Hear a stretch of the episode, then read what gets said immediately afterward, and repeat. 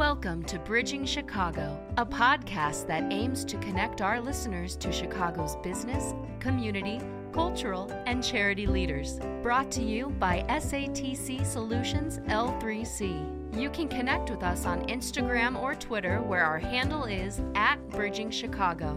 For more information, including our email, visit us online at satcsolutions.com. Be sure to rate and subscribe to Bridging Chicago on iTunes, Spotify, or wherever you listen to this podcast. Bridging Chicago.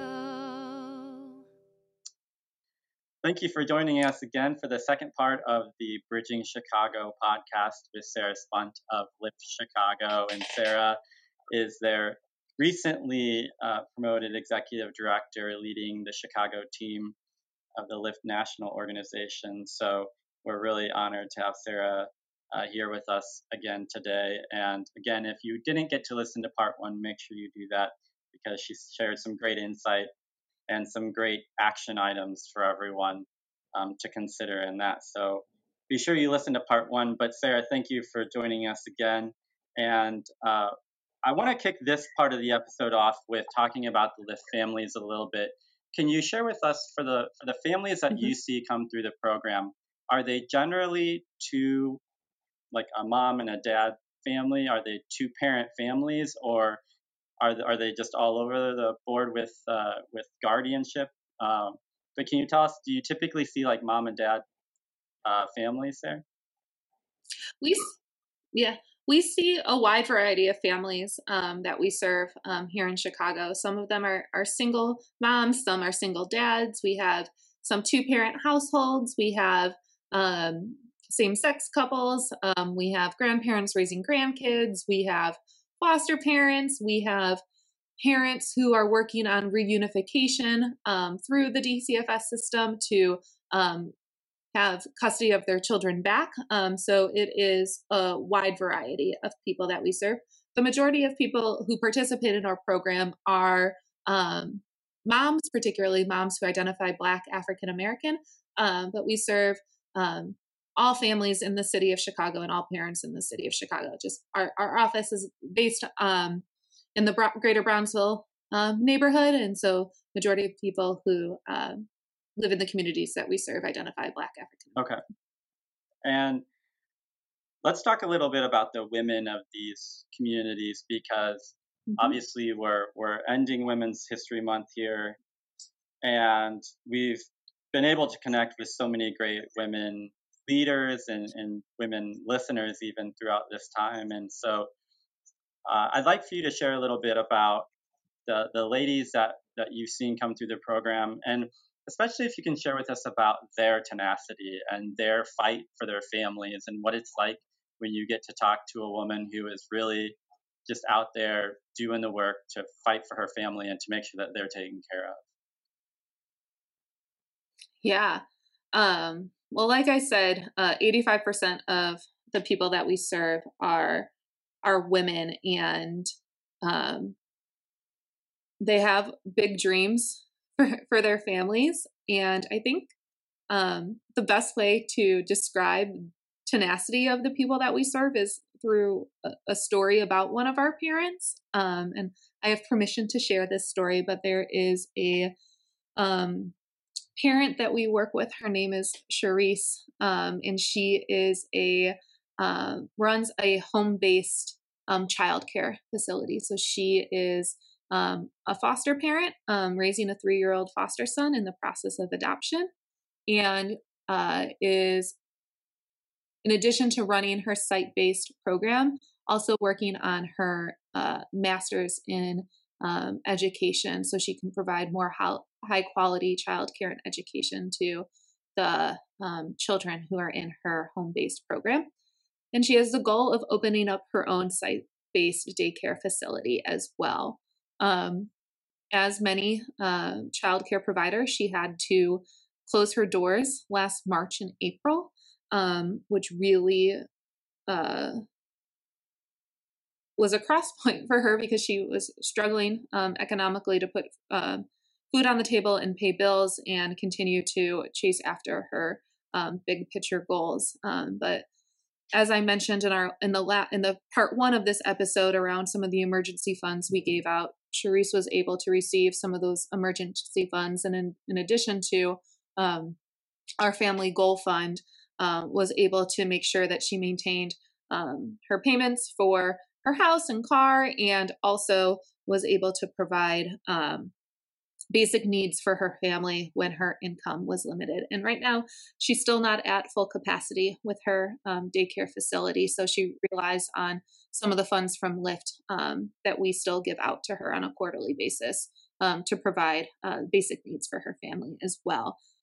All while this was going on, she continued to um, pursue her master's degree um, and continued to um, provide the best type of childcare she could um, in her home when um, the state allowed for her to open back up again and provide childcare to frontline workers. And so it was um, hearing her story is powerful. Um, maybe next time we can have have her on um, to talk to you because I think she um, obviously shares her story way better than I do. Um, but what is really important to Lift is putting members' voices um, bringing them to the table. And most recently, uh, Charisse was able to um, testify at a city hearing um, on a guaranteed income pilot proposal uh, that was presented a few weeks ago. And um,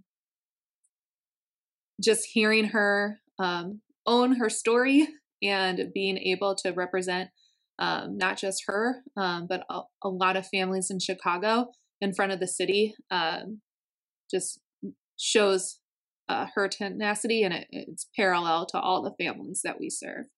Yeah, we would definitely love to have Charisse come on and share her story because those are the stories that we feel are really impactful. And that's why we love to do these interviews and talk to leaders throughout the city because for us, you know, sharing our platform is, really the heart of what we do. And getting to talk to you and getting to talk to the other leaders that we've been able to, it just shows people that there are people out there doing the work and it is good work and it is worth doing and it is hard, but it, it's so worth it. And I think hearing it from from all of you is what really inspires me and I hope inspires our listeners as well. So we definitely love hearing those firsthand accounts of how these organizations are changing their lives and how they're in turn changing the lives of their kids and their grandkids and so on and so forth. So, uh, so yeah, we'll try and make that happen and get her on so we can share her story. I think people know, even though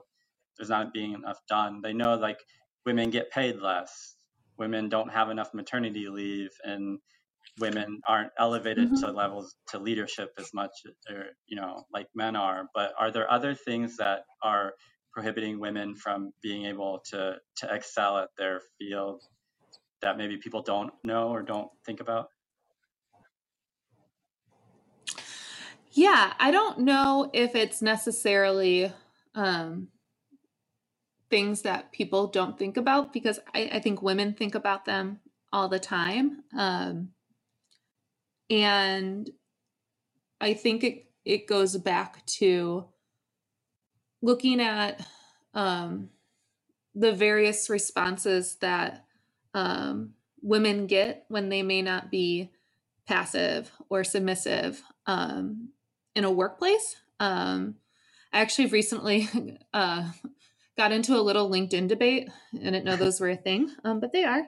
Um, because I saw a post on um, a program advertising to help women advocate better for themselves. Um, and the thing that is holding women back is their lack of self advocacy. And I said, I actually don't think it's women not being able to advocate for themselves. I think women have, when they do advocate for themselves, they're told that they are either too assertive or too aggressive when that is not something that is shared about males who advocate for themselves or put an idea forward. I think oftentimes um, for women, particularly women of color, are gaslighted um, quite often in the workplace. Um, and it creates um, an inner dialogue within that woman that maybe they're she or they are the problem when that is that is not the case. Um, and I also think that a lot of people don't recognize too um, the the power of a woman who maybe isn't as vocal but knows how to um, navigate the corporate system or this the system that um, they work with. And I, I think i come from a very unique um, and very like tunnel vision lens because i've always worked in um, the public sector whether it's government or social like nonprofit social services. Um, and so i've worked in a field that is predominantly women too. However when you look at who is in executive leadership of nonprofits, it's majority white men um, and then white women, um, even though the majority of nonprofits serve people of color. And so I think that is also something to look at that this isn't just a, a corporate issue, it also is something that has um, happened in nonprofits and philanthropy as well. Yeah.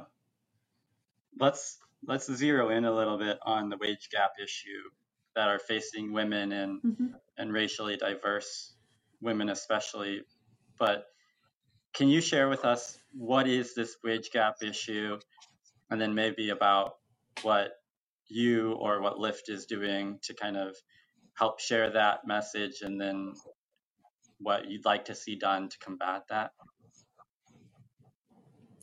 yeah i mean research shows that women make 79 cents. I think now it might be up to 81 cents um, per dollar that men make. And it goes a little bit lower um, if you are a woman of color, which is ironic because women of color, particularly Black women, are the most educated demographic in our country. They hold the most educated demographic in our country, still make the lowest wages. So I think looking at when we say, oh, if people just got more education or more credentials.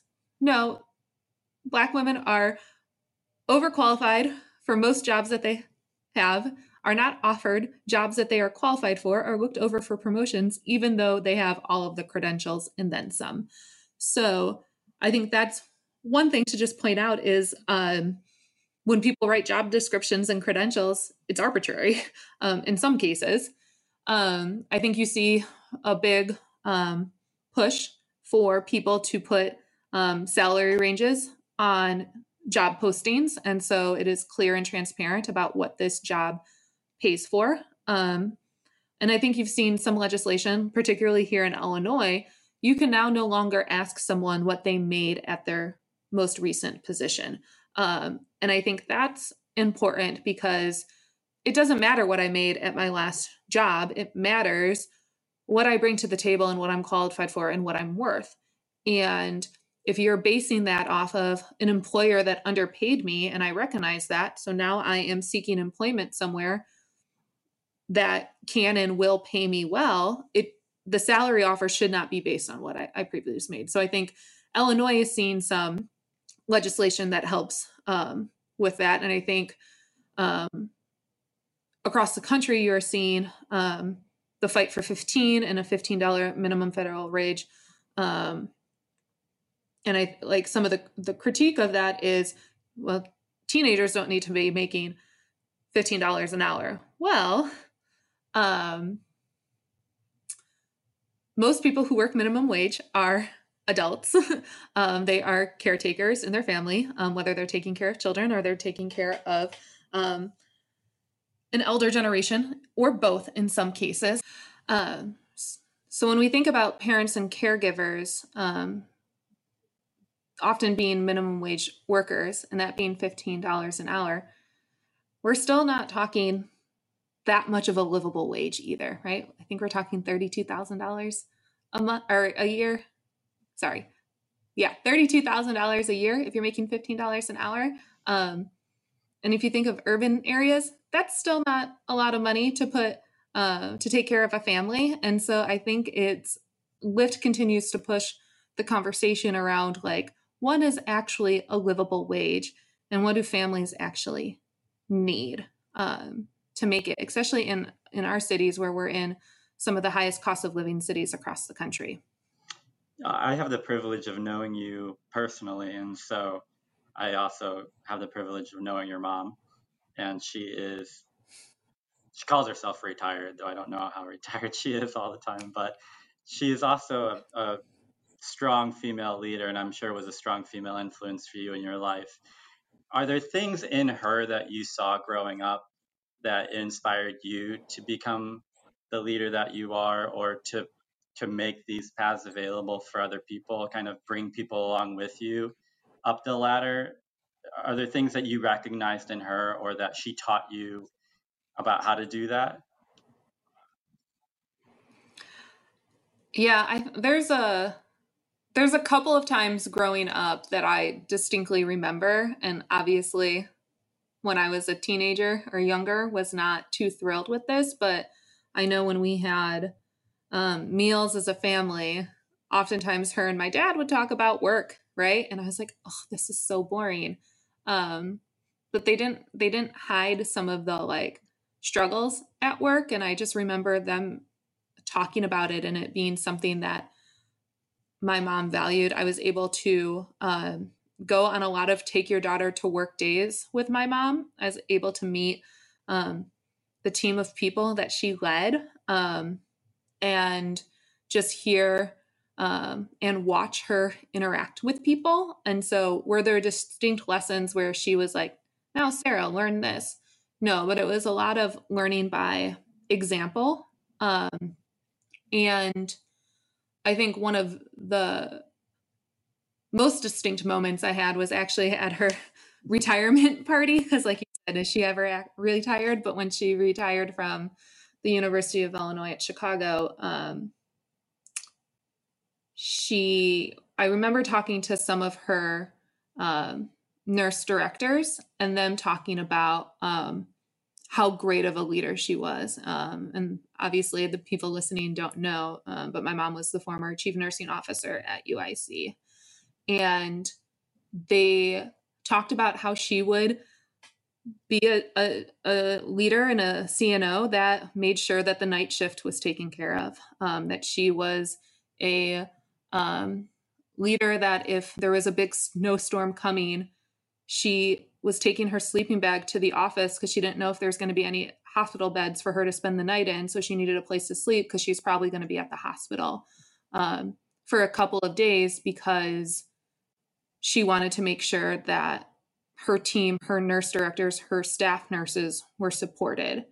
And it was through things like that that I got to witness of what it's like to show up um, for the group of people that you are leading. And it, it's not necessarily about being um, the loudest voice in the room um, or um, having all the answers, but it's it's being present um, to help um, problem solve and troubleshoot and know that you have your team's back, um, which are are some of the lessons that I saw growing up through her.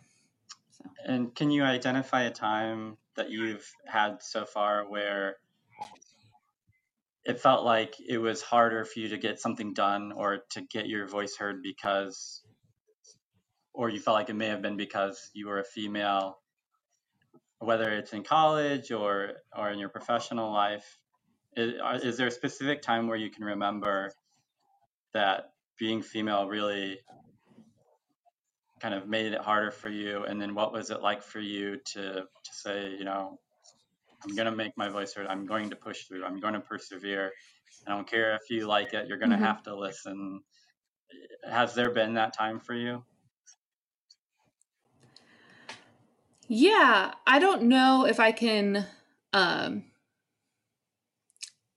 specifically like it's hard for me to say like specifically because i was a woman that this happened but it felt like that, which I think that's the important thing to take away from it. So, where I in an organization that I was prior to Lift, um, I had to present in front of a group of um, trustees, and it was a like six month into the project that I was leading, um, and I some of the questions that I was asked um, were kind of pointless and meaningless. um, like weren't really to deal with the project. So I was like, I don't know why I'm asking these questions. They weren't personal or inappropriate. They just had nothing to do with the work. Um, and then I was um, told that what I wanted to do was too ambitious, that I would not get it done. Um, and I am one of those people when I'm told um, no or like you can't do this. I don't know if it's um, just like innate in me or it's something that has grown, but I'm like, mm, no, I'm kind of going to do this. And um, for the next six months, I, I proved them wrong and was not only able to um, deliver a final project um, that was meeting the goals, but had exceeding the goals. Um, and it was actually invited to present at a national conference um, based on the project and the findings um, that we saw. and instead of a congratulations, I got how were you invited to this conference? And so not only did I completely crush the objective and made this group of trustees look really, really good. It wasn't, there was no congratulations or, wow, you did it. It was, I can't, how are you even asked to go speak at this conference now? Um, so like I said, there was, it was never, and like, never anything that was said like, oh, you're a woman, you can't do this. But when I'm speaking to a, a group of men and that's how they respond, that's what I infer. So, um, fortunately, um, for me, um, though, I've had a lot of female and male bosses that have supported me. Um, and I think that's a really big takeaway um, of making sure that um, regardless of like who you're leading, you allow um, your team to be their true, authentic self um, and use their strengths and the skill set that they bring um, to your team instead of trying to um, micromanage a process or um,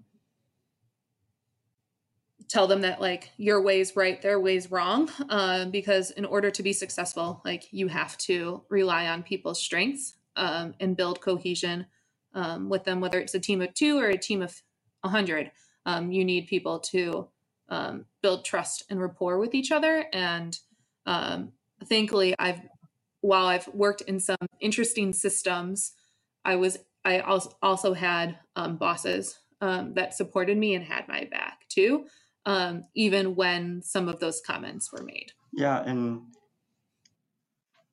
for those who are maybe dads of daughters or in leadership positions who are leading young females, either mentoring or maybe even teachers, are there things that your dad kind of exemplified for you in your life or that you've seen since that you can say doing this really helped me feel like I can do anything and help me to to really feel like I you know don't have those restrictions and that I can be who I want to be and that I can lead any group are there things that that you, either your dad did or maybe that you've learned since that that you would like to pass on to those who are leading young females like I said either dads of daughters teachers or maybe those working in mentorship mm-hmm. programs mm-hmm. who are working with with girls growing up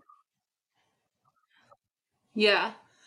Um I think one of the things that my dad did at a younger age was just um encourage us to do whatever we wanted. Um and both my sister and I played um a lot of sports growing up. Uh like you name it, we played it. And I remember uh, a story from when I was in middle school, um, playing middle school basketball.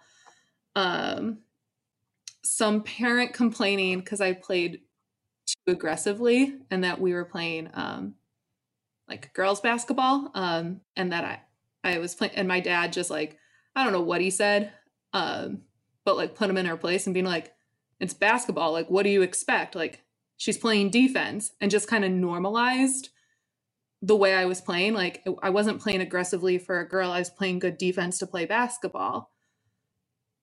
I also grew like before there were um like female only teams. I played co-ed basketball for a couple years and I played co-ed soccer for a couple years.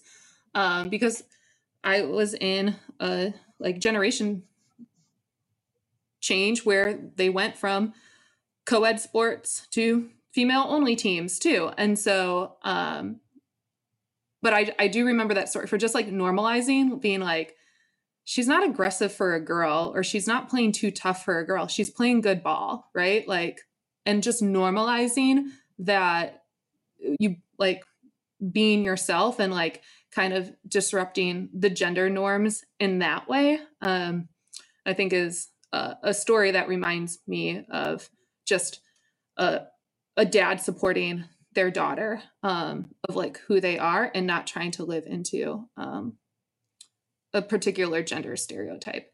I also got fouled out of a lot of games so like it's just kind of the reality. I was i, I, I played tough but it is what it is. Um, and then I think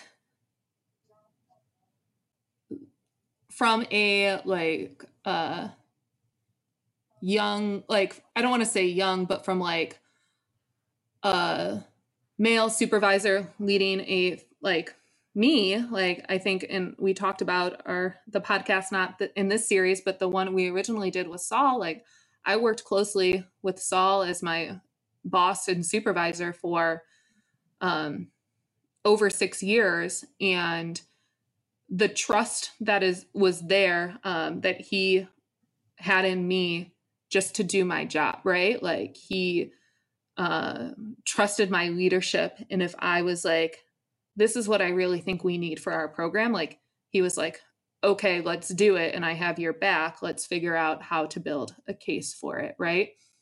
Um, when i was transitioning to be more in um, an external role with Lift, like he would sit down with me and coach me and make sure I felt prepared for any meeting that I had to go into. And sometimes like repetitively going over like pitch decks and talking points. Um, but it was a way to make sure that I um, had the confidence to go in and and and hold a meeting um, when needed to. And then just pre- like an example of leadership, just preparing for um, the next leader at Lift Chicago for the office, right? Like when he transitioned out without hesitation, he recommended me to national leadership in our local board. And I had the support of our local board because he allowed um, me to build relationships and trusted me to um, truly be our program leader and allowed the board to see um, the skill set that I brought to the table. So um, it's it's not that I think people think it's like this magic like we need like this like magic answer, right? Like this very like insightful answer and it's like be human to people, support people and and trust them. And um that that's what Saul did for yeah. me. So Yeah, that's awesome. Just let them be who they are and encourage them and praise them when they do well and challenge them when you know to learn and to grow and and coach them when like if you see something that needs coaching like do it in a dignity you know like it was i never felt patronized. I never felt that um being talked down to in any way shape or form but it was truly like coaching me and investing in me to make sure that i was set up for success.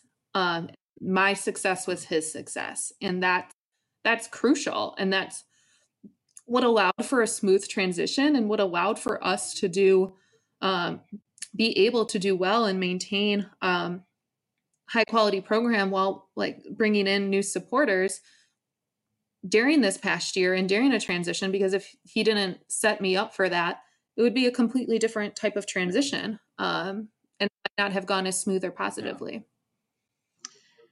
Well, Sarah, we, we really appreciate your time. I'm so thankful that you joined us today. And I know that um, there's so much going on and you know, time is our greatest resource, and so we we definitely appreciate you giving it to us and, and giving us these insights.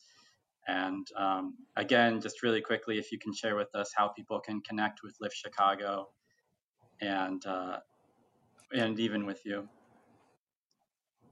Yeah. So our our website for the organization uh, across the country is whywelift.org, and you can follow us on all social at which is at Lift Communities. Um, and the other thing is you can email me at um, chicago at whywelift.org as well if you want to get directly in contact with Chicago. Great. Well, again, thanks for thanks for having yeah, me. Yeah, thanks so much for joining me. I, I really appreciate it, and of course, we appreciate our listeners. Be sure to subscribe wherever you listen to this podcast so that you get all the episodes when they're released. And uh, we will see you again shortly, and we will continue to get, be a platform for all people where no matter who you are, how you identify, this is a space for you and a space for you to learn and grow and share your story. So we're so thankful for all of our guests who have done that so far and the ones that we'll have. So thanks for listening to this episode of the Bridging Chicago podcast. Thanks for listening to this episode of Bridging Chicago, as produced by the SATC Solutions Center. Nothing contained in this podcast shall constitute financial, investment, legal, and or professional advice. No professional relationship of any kind is created between you and the podcast host or guest. You are urged to speak with your financial, investment, or legal advisors before making any investment or legal decisions. Furthermore, the opinions expressed in this podcast are not necessarily the opinions of SATC Solution Center, SATC Law, or any of its employees. This podcast is created by the hosts and guests' individual capacities. All opinions on this podcast are or have been rendered based on specific facts, under certain conditions, and are subject to certain assumptions and may not and should not be used or relied upon for any other purpose, including but not limited to, or use in or in connection with any investment purposes or legal proceeding.